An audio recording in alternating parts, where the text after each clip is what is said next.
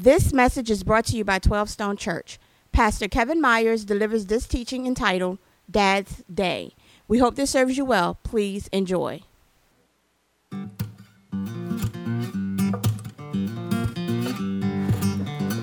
Ah, can I think about this? Like, Yeah. do I have a minute to think about it? Never know what's coming. There's never a dull moment. I remember my first diaper change, like 2 a.m. in the hospital. And I have no idea what we're doing. Very dark. I don't have contacts in. I can't see anything. Covered in pee. The hardest part is teaching and disciplining, but also loving them along the way. Patience. You gotta have a lot of patience. Learn how to fake being asleep when the baby's crying. Uh, don't take things too seriously. Stop. Get off. Leave that alone. Don't touch him. I am the papa. I'd be like, who's the man? You're the man. Oh my goodness, I sound like my dad.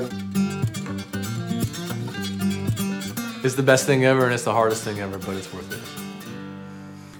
And probably most dads would agree it's the best thing ever. It's the hardest thing ever, but it's certainly worthwhile. And I love being a dad. Our Father in heaven loves being a dad. It was his big idea to, to make us dads and to let us experience it. And some 4,000 years ago, a man by the name of Abraham wanted to be a dad. And for the first 75 years of his life, he, he couldn't be a dad. In fact, we, we picked up this story on Mother's Day talking about Abraham and Sarah, and then they, uh, they were childless for uh, the first majority of their life. And God came to Abraham and he said, I'm, I'm going to give you a child, a son. And then through you, I'm going to raise a great nation, which became the, the nation of Israel. So, so at 75, he gets this promise of God, but it's still another 25 years before, before he ever had a kid. So he's 100 years old when, when he had a kid. And, and, and, yet, so remarkable was his walk with God, though nobody walks with God perfectly. So remarkable was his walk with God that, that they're still talking about Abraham even, even after the time of Jesus, who, by the way, was in the line and in, in lineage of Abraham. So that you get to places like Hebrews chapter 11. Check this out. This is well worth the long read that, that tells us the encouragement that comes from his life. So look at this. Fu- the fundamental fact of existence is that this trust, everybody say that word with me, this what? Trust in God, this faith is the firm foundation under everything that makes life worth living. It's our handle on what we can't see. The act of faith is what distinguished our ancestors, set them above the crowd.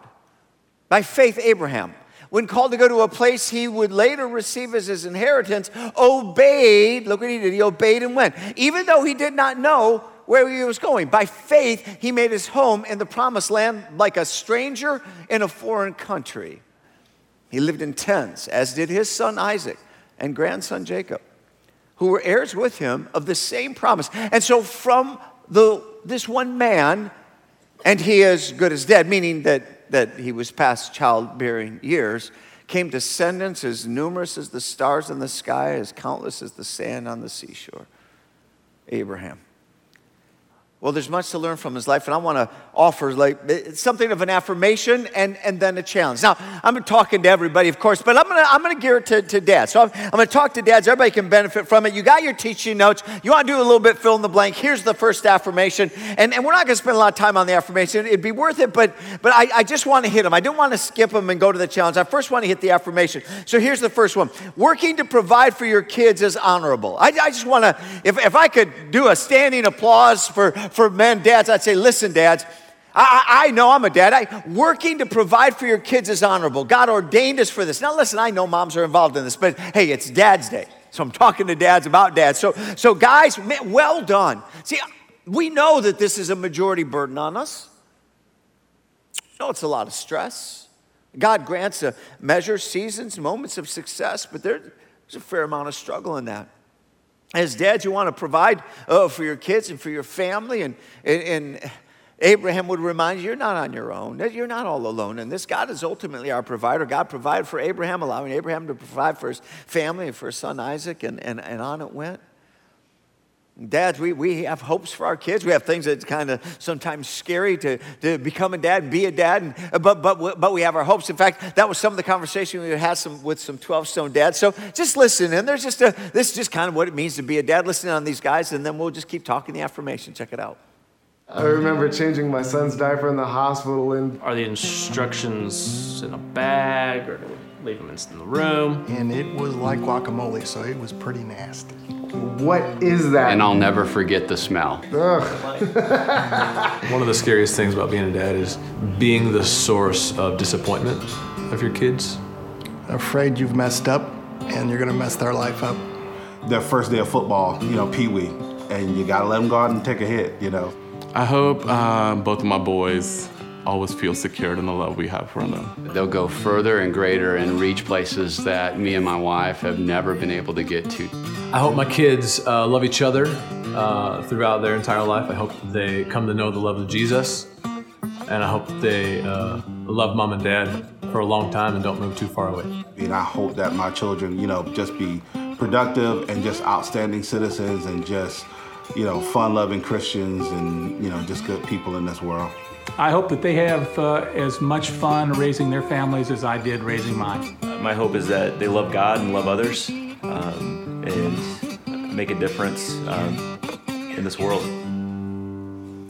So, dads, we have hopes for our kids. Keep providing for your kids. Good for you. Affirmation, well done. But providing is more than financial. It- It's, it's relational, it's spiritual, it's emotional. It's, so, so that's why I just put the second affirmation. Again, we know this, but I want to reinforce it. Dad, making time for your kids is powerful. You, you know it, but I just want to reinforce it that, that, that, that it does cost, it is demanding, and, and, and it's perhaps one of the most difficult things you'll ever do. But when you carve out time, when you make, listen, be the fun dad, huh? Be, be the fun dad. Make time for your kids, engage them, enjoy them, and, and, and go after it with your kids. And, and, and just be a guy without an apology, I guess is what I'm saying. In, fact, that's what this dad song is. It, it's a parody from the fight song, and it's not mom approved. It's just, it's just dad approved. It's just it's just the guys being being a guy, and we're not going to listen to the whole song, but I just want you to get a minute of it because it, because it makes me smile. So just check it out. This is my dad's song, my dressed in song, smelly gym bag song. This is my dad's song, cheer you up when you're sad song, carry you to bed song, and I'll hug you so hard goodnight that you can barely breathe.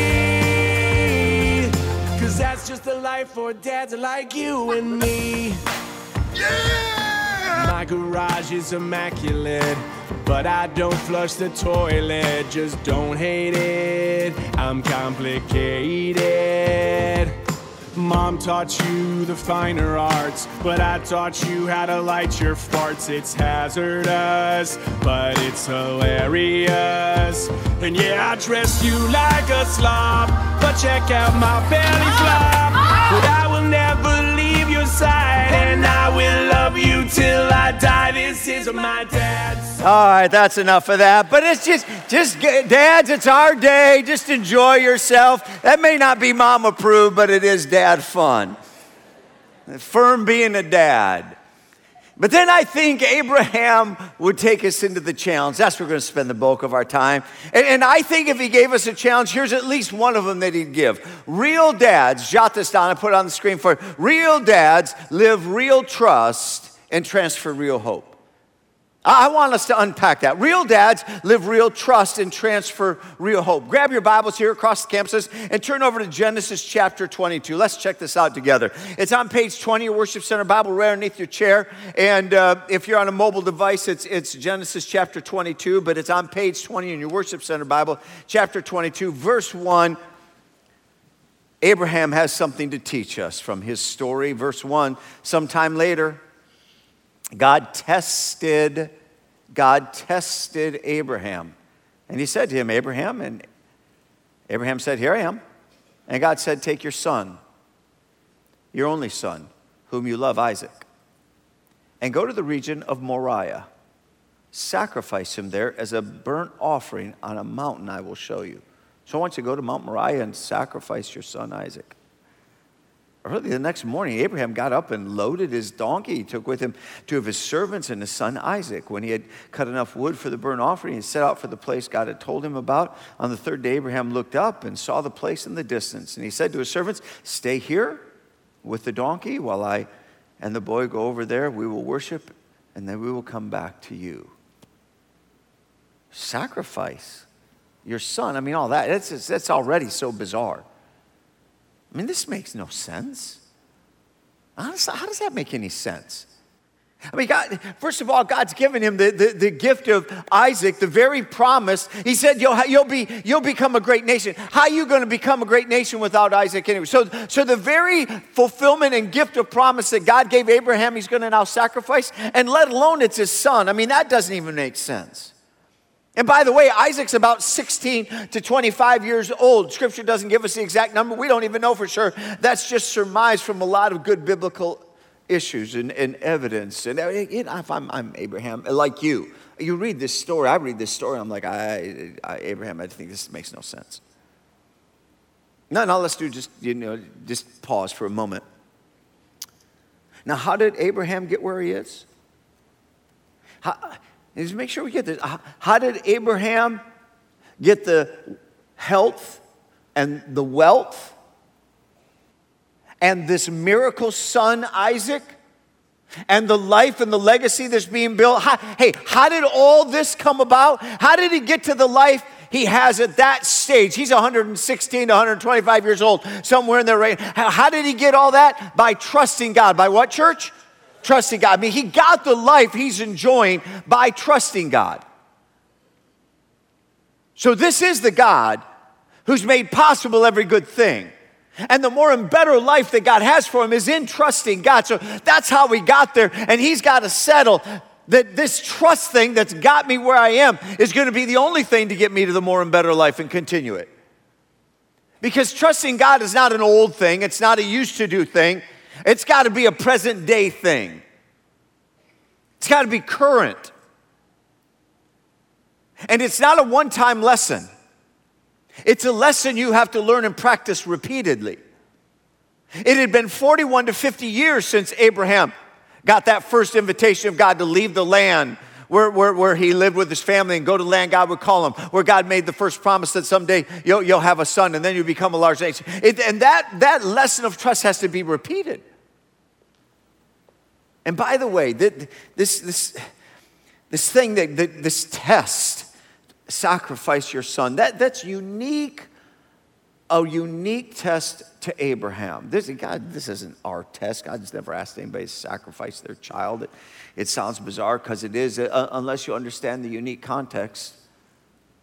By, by the way, if you know the end of the story, Abraham never had to sacrifice Isaac. In fact, the only one who ever sacrificed their son out of love was God, sacrificing his son Jesus for us. Most people don't understand the story because they think that God's being tested. And God's not being tested in this story, Abraham is. This is not a test of God's love. This is a test of Abraham's love. Abraham, who do you love?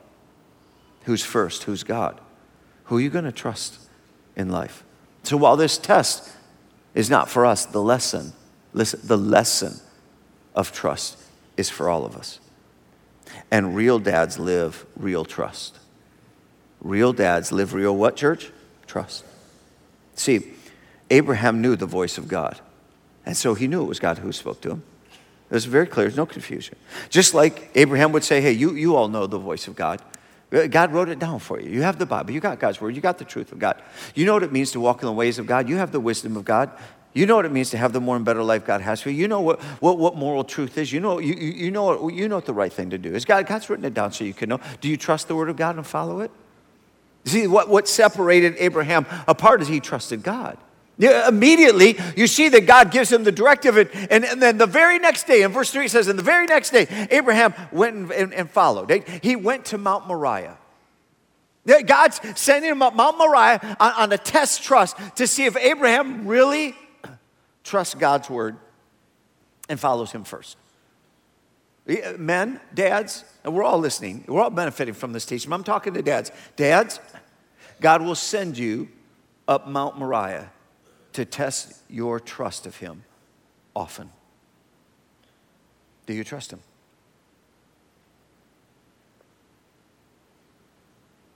Who's, who's first? Who's God? Because there's always got to be something on the line to figure out who and what do you trust. We, we celebrate the, the groundbreaking of of the Buford campus last Sunday. It was spectacular, a wonderful celebration, and, and we're all excited because, you know, of the, of the campuses we've launched two and a half years ago, one by one, we're opening up doors to, to, to work in a more permanent 24 uh, 7 space. And so we broke ground at Buford, and it was awesome. It was a great celebration. We know God's going to, you know, change thousands of lives as a result because we hope to move in there by, by August of, of 2018, a year from this August, and that's awesome. And, and kids will be changed, and students will be changed, and men and women, and marriages and families and people and addiction and brokenness and blah, blah, blah. We know all this wonderful stuff. What we get to do together as a church is amazing. That's just so cool. But while I was a part of the groundbreaking, uh, several people waited. I got to talk to them afterwards, etc. But, but one guy waited off the side. He said, uh, I just want to share a little of my story with you. He said, I want to thank you for the trust challenge. He said, You know, you do that thing every year here. And you give us this trust challenge to honor God with the first 10%, the first financial resources, fruit that come in, in the home and, and give it back to God and honor God as first and, and that biblical teaching. And then he said, and as a dad, I'm honest, I'm like, no. He said, I'm here for, you know, first couple years I was a part of 12 Stone and, and come to faith and get on track. I'm like, no, I, I, I just, I couldn't see it. I wouldn't see it. I'm like, no, I'm a dad. I'm a provider. I know the weight of this you know, honor God first and make God first in my finances. And, and, and uh, I, and so I'd appease God. I mean, I'd, you know, you know, throw a little something at God from time to time, a few hundred a year, but, but, but not honoring God first. And he said, and finally, a couple years ago or so, it broke through. I mean, finally, I had that moment when you're teaching it again. I've heard it before. I'm like, what, when am I going to actually follow God and quit saying I am? When, is this, when am I actually going to break through and take the most tangible, difficult area to honor God so that I really am honoring God and following God and trusting God? I really don't trust God. He said, and I, I had the moment, I'm like, okay, I'm going to do this. I'm going to do the trust test the next 90 days. He said, and I, that was one of the hardest things I've ever done in my life is like instead of just talking about following God, I actually follow God. Instead of saying, oh yeah, I trust Him, actually trust Him. He said, and I'm just, what I want to do is thank you because it revolutionized my life. I mean, I, I, I, there's stuff I couldn't see in my faith that was right here. And God freed me up God took the most high pressure arena of my life, which is a dad and a husband, and a father and provider. It's like woke me up. It freed me up. It freed God up. I began to see things differently. I didn't even realize how messed up I was in the way I saw the world and God and finance and, and providing the whole thing. And it just reshaped things. He said, Thank you. It changed me. And not only that, he said, but, but in the couple of years of honoring God, I have never looked back. God's transformed our finances and me and, and, and blessed us. And he said, I just, and he just went on to tell the story. I'm not going to give another man's numbers, etc But it was just a really powerful. What do you know what that was? You know what he was telling me? I had a trip up Mount Moriah. That's all that was. The God took him on a trip up Mount Moriah to finally say, Who are you going to trust? See, real dads live real trust. They, then the real arena of life, they figure out who they're going to trust. That's why when John Maxwell, a mentor and friend of our church, says everything worthwhile is uphill, I, I think that's what he's talking about. I, I had another friend, uh, Stu, um, a couple weeks back, share a story with me. He's relocating uh, from here and, and uh, job situation, a good deal, and a door. So they're selling all the, as much stuff as they can to lighten the load at the house and, and, and not have to move as much stuff. They're selling a, a bed and, and put it up for 160 bucks. And somebody called, but this person who called was uh, Hispanic uh, uh, immigrant and didn't have a handle yet on the English language and, and, and needed help, even from uh, the guy's son to, to translate. And, and so when, when the dad came over to buy the bed, uh, he, he couldn't translate with Stu, and he just handed Stu his wallet. And, and Stu had this, this prompt in his spirit, he didn't really believe it was from God, to just, just give him the bed. And he, and he said, I opened the guy's wallet, and they, the guy didn't even know how to transact and, and count the, the money, but there was only 140 bucks in the guy's wallet. And he said, Well, I'll just do the, I'm not going to give the guy the bet. I don't know why, I'm not going to do that, but I'll just, I'll, I'll reduce it. I'll just take the 140 and let it go. So he took 140 and let the guy go. But it bothered him because he knew in his spirit he didn't really trust God, do the thing God asked him to do. And he said, and it gnawed at me until finally by that night, I'm like, I gotta, I listen. He had said, I had second thoughts and I decided I need to give myself a second chance. In other words, I, I didn't make it all the way up the mountain. I kind of turned around and, and didn't follow the, the prompt of God. He said, I called that guy back and I couldn't hardly have a, a, a real conversation. I had to get a hold of his son and say, I need you guys to come back. They said, No, no, no, we're happy with the bed. He says, No, I want to come back and, and give you your money. No, no, we don't want to bring the bed back. We want to keep the bed. He said, No, that's not what I'm saying. He said, I, want, I need to give you the money back. He said, We don't understand. Well, just come over and I'll explain it. And, and, and they came over and he said, Look, I, I, needed, I needed to give you the bed. God's blessed me, and I felt like He wanted me to bless you, and I didn't honor it. And so now I'm going to. And, and he said, We had a prayer together, and it was powerful, and I got freed up. You know what that was? That's just, that, that's just a walk up Mount Moriah for him. See, Abraham would say, Real dads live real trust. It's powerful, it's testing, and it's present trust.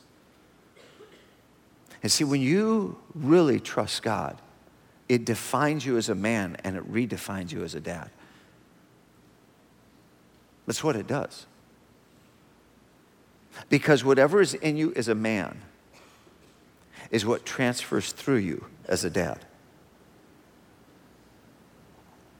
Real men live real trust. And it's not because Abraham could see it. It's not because he walked up Mount Moriah and he knew how this was going to play out. He didn't know how this would play out. He couldn't see it. That's, that's why you need trust. Let me just illustrate it with, with Abraham's life. See, eh, go back. At the age of 75, God says to Abraham, I'm going to give you a son. And, and Abraham can't see. Say it with me. Abraham, what? He can't see. He doesn't know how God's going to do that. But what he decides to do is trust. And he says, okay, I'm going to trust you, God. And for the next 25 years, does God give him a son like he said? No. No, 25 years, God doesn't even provide. And, and, and Abraham can't see what God is doing, but he agrees to trust. To do what? Trust. And then at the age of 100, God finally gives him the son. God gives him Isaac. And now what can Abraham say? Oh, now I see what God is doing. It's awesome. And, and for the next uh, 16 to, to 25 years, he enjoys his son Isaac, and it's a blessing to be. And he says, Oh, I can see all the more what God is doing. And then, and then, and then God says, I want you to go up Mount Moriah. And, and I, I want you to sacrifice your son, Isaac. And once again, Abraham, like us, says, Well, I, I, I can't see what God is doing. And I, I, this doesn't make any sense. But what is his chosen response? Trust. What is it? Trust. And it's that trust that he was living that enabled him to give hope to his son Isaac. It's when we live real trust that we can pass real hope onto our kids. So let's unpack the second half of the thought that, that real dads transfer real hope. See, Abraham knew that this was going to be not just a test on him, but for Isaac. This was going to be really tense for Isaac. Because Isaac, on the way up Mount Moriah, said to his dad, uh, Hey, dad, where's the lamb for the sacrifice? Like, well, we've done this honor God, worship God, and in the Old Testament, the range of sacrifice, a temporary substitute of sacrifice to God to, to cover our sin debt. Where I, I, I see the wood, I see where we're going to build an altar. I, I don't see the lamb. to be sacrificed. And what does Abraham say?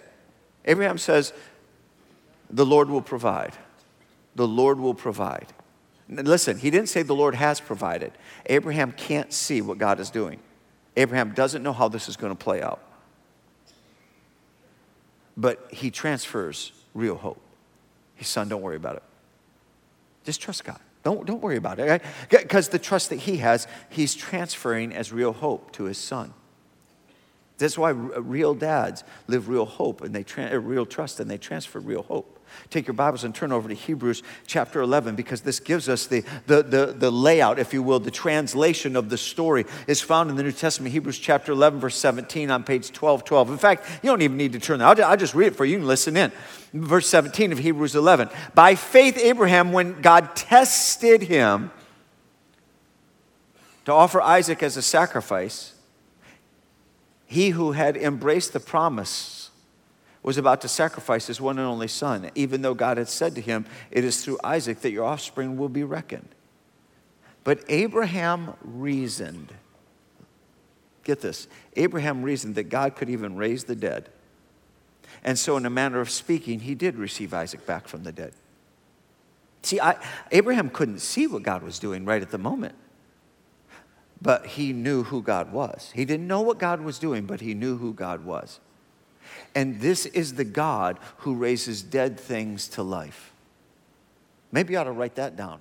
God raises dead things to. See, he knew that this was the God who can take dead dreams and things that have fallen apart and things that don't work and things that don't come together. And, and, and, and God can raise dead things to new life. By the way, let's make sure we understand. Abraham knew this because his very son Isaac was the living reality that God could take something dead, like Abraham and Sarah's physical body, their capacity to reproduce children at the age of 100 was dead. They, they, we can't make kids. And God gave them this miracle child, Isaac, demonstrating that God can take dead things and raise them to life. Abraham didn't know how God was going to solve this offering Isaac. He assumed, okay, well, I know God can raise dead things to new life. So even if I do have to uh, offer Isaac, God will give him new life. God will raise him from the dead. Well, ultimately, God didn't do that. Ultimately, what God did is provided a ram. He said, Abraham, I know now that you love me. I know that I'm first in your life. It's now proven again in your own soul and mine demonstrated. Don't, don't sacrifice your son. And he provided a ram. See, listen, whether God provides a ram or, or, or a resurrection, you know that it's the nature of God and it's the power of God who can take dead things and raise them to new life. What dads who live out real trust know is that God can take dead dreams and broken things and things that didn't work out the way you thought they were and ultimately transfer hope in the lives of their kids to say, listen, if you will trust God, you can have real hope. It may not happen the way you think it will. It may not be a resurrection. It might be a ram. It may not be a ram in the thicket. It may be a resurrection, but you trust God. And you'll find that that real hope proves God's capacity to bring new life out of what seemed like dead things. That is the God that we serve. And listen, and you don't know that on the way up Mount Moriah. You can't see it on the way up, you can only see it on the way back. The, the, that, the reality is, you can't see all that's happening on the way up, but everybody who wants this mountaintop faith, you can't have it without going up the mountain of trust.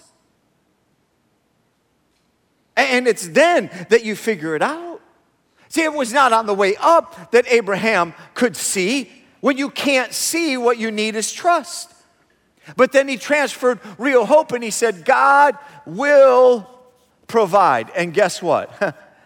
In the end, God did provide. And Abraham can say, Oh, now I see. I see what God was doing all along.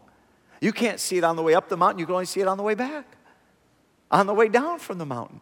And by the way, there's a whole bunch Abraham couldn't see. Abraham can't see further down the road. See, what you trust when you trust God is that God can see further than you can see. You're part of a bigger story. For example, Abraham had no idea how meaningful Mount Moriah would be. He didn't know that hundreds of years down the road, David, King David, one of his descendants, would have a time where he sins against God and tens of thousands of Israelites are suffering and dying because of that sin.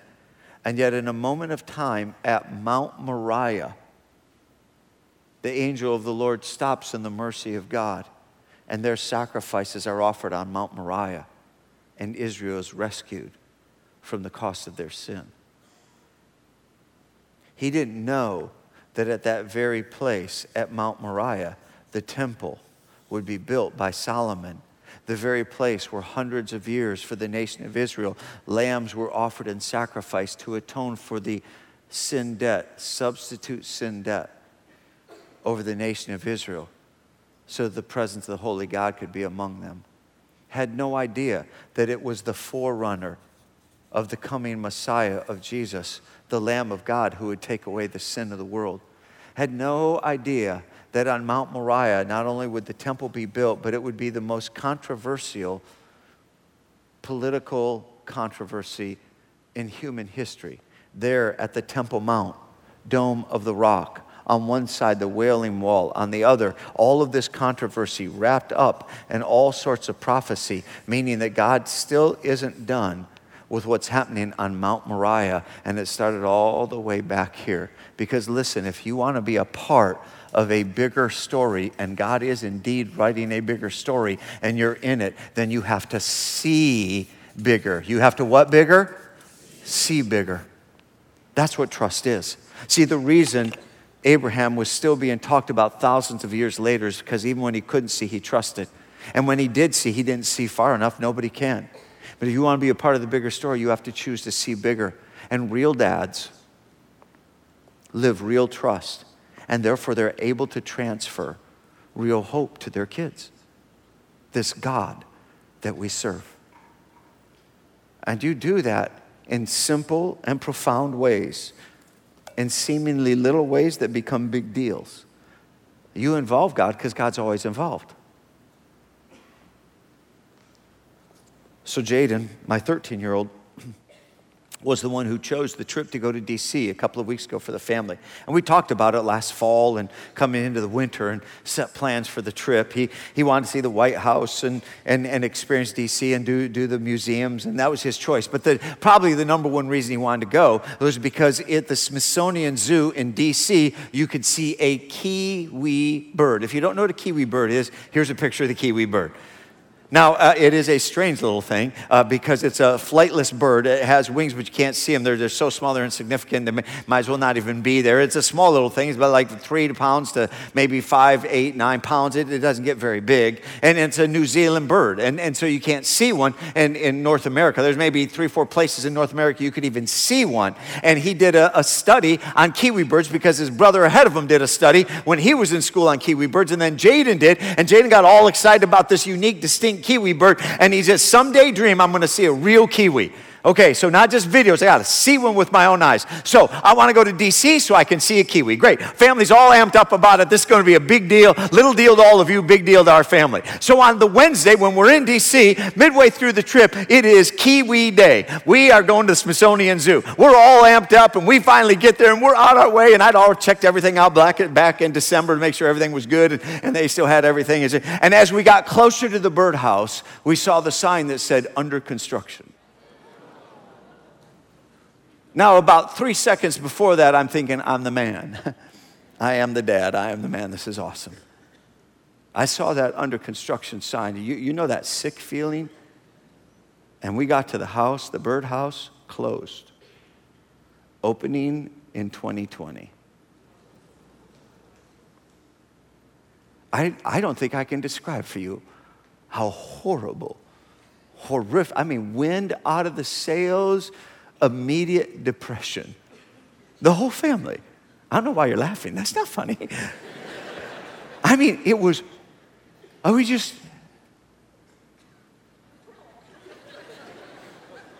I almost started crying. I, I, what is, what, this, this can't be.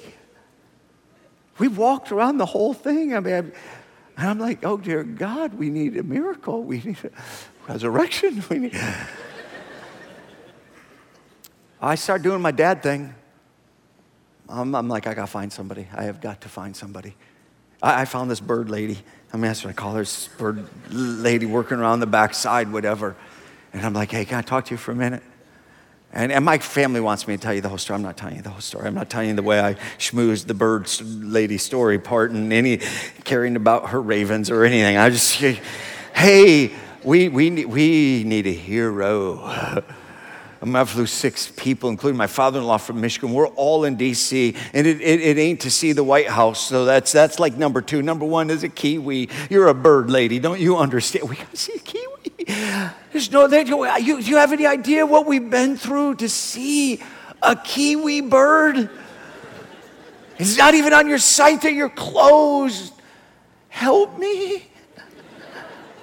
I said, uh, tell me, give me a number right now. You just give me a number, right? I, after what I've already spent, you just give me a number and I'll write the check. Says, Well, we're government. We can't take your money. I said, Well, you do, anyhow. Said, I can't help you. I said, I need help. She says, I said, Give me the name of somebody who can. Give me somebody. She says, This, this would have to go to the top. I said, Good, send me to the top. He said, No, I, I can't give you any names, but I'll take your name down. I'm like, Oh, I know where this is going. Nowhere Oh, give me your email and your phone number, and we'll let you know. Ah. I mean, it was horrible.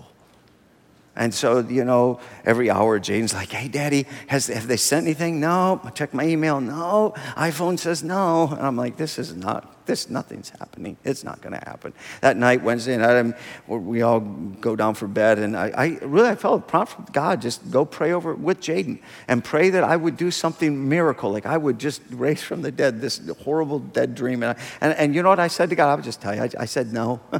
I said, I don't even want Jaden to put this on you, God. I don't want to go get his hopes up and pray that you would do something miraculous that isn't going to happen and have him be mad at you and go deal with that. I'll just let him be disappointed with me in life because I just know. And that's so why I didn't. I didn't even pray with my son. I'm a pastor, so it's.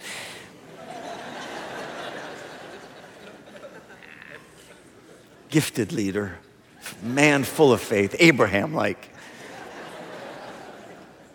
Next day, nothing, nothing, all day, all day. We get home, and it's the end of Thursday, and Friday is all we have left, the full day. And, and it's at like 9.30, and we get an email. Bing!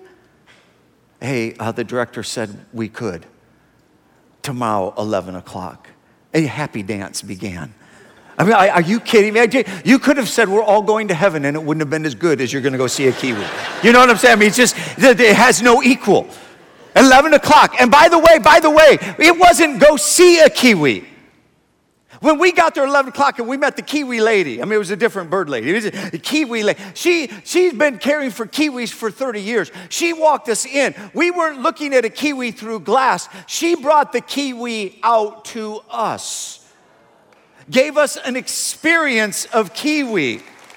She went further than that. She let Jaden hand feed the Kiwi and pet it. Here's like a 30 second video of heaven.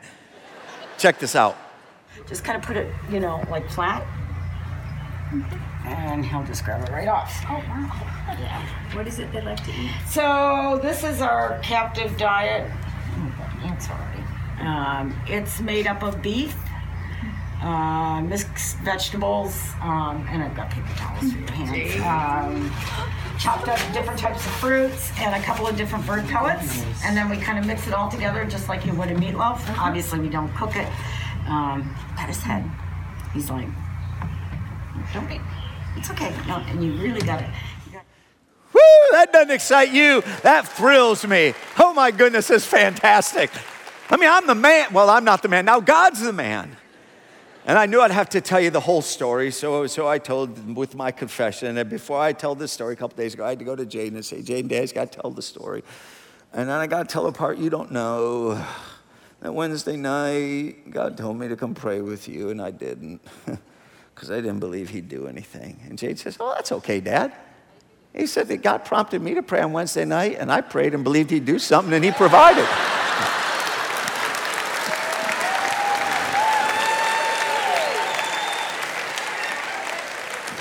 Don't worry about it, Pastor. I prayed.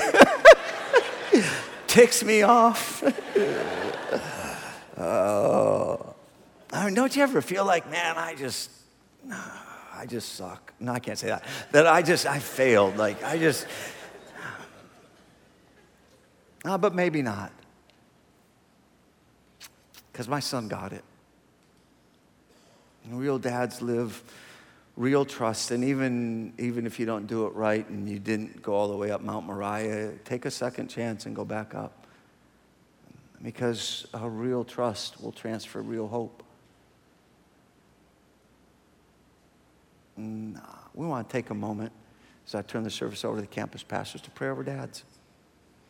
And I'm going to ask across campuses, dads, if you would just stand, if you'd let us pray for you, we'd love to do that. Dads, would you stand? In fact, as all the dads stand, would you just kind of give it up for dads and just celebrate dads and happy Dad's Day and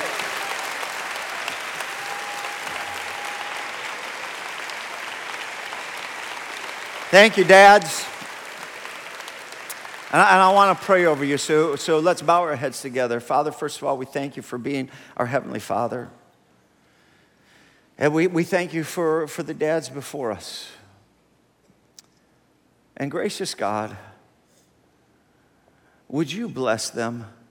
Right now, where each dad is uniquely in their own life and their own journey, could we just collectively ask God that you would place a blessing over their life, that you would affirm them today and encourage them, that you would lift them up, that you would kind of put wind in their sails, that you would remind them of the, the good that you've done for them and that you have for them and that you're with them, and, and for the gift of being a dad and the joy of our children. Would you just let this be a, a, a delightful day of remembrance?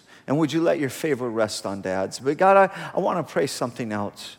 There, there might be some dads among us who are very aware that there's an area of their life where they're not living out real trust. Maybe not making the trip all the way up Mount Moriah. Maybe some areas in, in business or in their marriage or in their character or in their finances or in their fears or in their obedience to you where there's been a resistance, a holding back. And, and God, maybe kind of like Stu, we, we, we, just, we kind of went halfway and, and, and, we, and we need to take a second chance and go back up the mountain and trust you. I don't know what that means for any man, but I would pray right now, God, that as, as men would have the courage, as dads standing before you right now, any one of us who need would have the courage to say, God, I'm going to go back up the mountain. I want to trust you. I want to live in full trust. God, this is a profound and significant thing for every man that would say that to you. And then I would pray additionally, God, that, that maybe as men, there's some areas where we know we need to breathe real hope into our kids. That right now we're aware that, that we're carrying something of kind of like what I did to Jay. And I'm like, no, I'm not going to go breathe real hope. God, I, I know I messed up there. With, and I've asked you to forgive me. And, and I'm grateful what you did in, in, in Jaden and, and for Jaden. And you ultimately provided. But, but maybe, God, I can just pray with other dads who, like me, we're, we're all imperfect dads, but we need to be intentional about, about breathing real hope into our kids kids, to, to just remind them that you are the God that, that brings new life out of what can often be dead dreams and dead situations and broken things. God, maybe there's some dads right now that would say, God, I got to go do that better in the life of my kids. And here's where I specifically know I need to do this. And maybe, God, maybe right now our prayers over our kids could be the most important thing we do. So, dads, as you're standing, would you just begin to whisper prayers for your kids? It doesn't matter if they're newborns, if, if they're early development, if they're in early elementary, or if they're middle school, high school. It doesn't matter if they're out of college, out of college, or married, whatever age your kids. What, what, what, what hopes do you have for your kids? What blessing would you want to pray? Right now, would you just begin to whisper? God, across 12 stone, thousands of dads are, are offering prayers right now on this day for their kids. And Lord, I, I think it matters. Because you said that the prayer of a man who, who follows hard after you is powerful and effective, and it avails much in your presence. And because you made us dads, our prayers are unique over our kids. And so we're praying for your covering. We're praying for your wisdom for our kids. Maybe, maybe some kids going through difficult things, and we're asking for you to uh, sustain them and, and, and give them strength through it. Maybe we're asking you to rescue uh, one of our kids who's going through a particularly difficult time or who has stumbled. Maybe we're asking you to, to put a blessing on them who are striving and they're trying to get through something and they, they can't get through quite the, the other side of it. Maybe, God, we're, we're asking you to cover them and give them protection in a particular season of their life. Maybe, God, we're asking for you to bond a relationship where there's some brokenness and some things being lost. Maybe it's a prodigal, a, pro, a prodigal child. God, on and on, the prayers are being lifted up to you. And it matters, God, because right now it shapes things. It moves things in heaven to move things on earth. And it matters that dads pray over their kids. So we would pray a blessing over our kids. Grant this, I pray, oh God. Answer these prayers mightily as only you can. And some of us, God, are sitting here, like in my world, uh, just had some pretty broken relationships with their dad and really don't have a relationship with their dad. And, and there's a certain weight that, that goes with, with many in, in this room who, who feel that. And would you more, all the more be our Father? Because we all have a perfect Heavenly Father. And even if we have broken relationships with our earthly father, would you be the gracious heavenly father that teaches us and reparents us into how to trust you? Now, again, let your blessing rest on the dads and thank you for them. These things we pray in Christ's name. And everyone agreed, saying, Amen.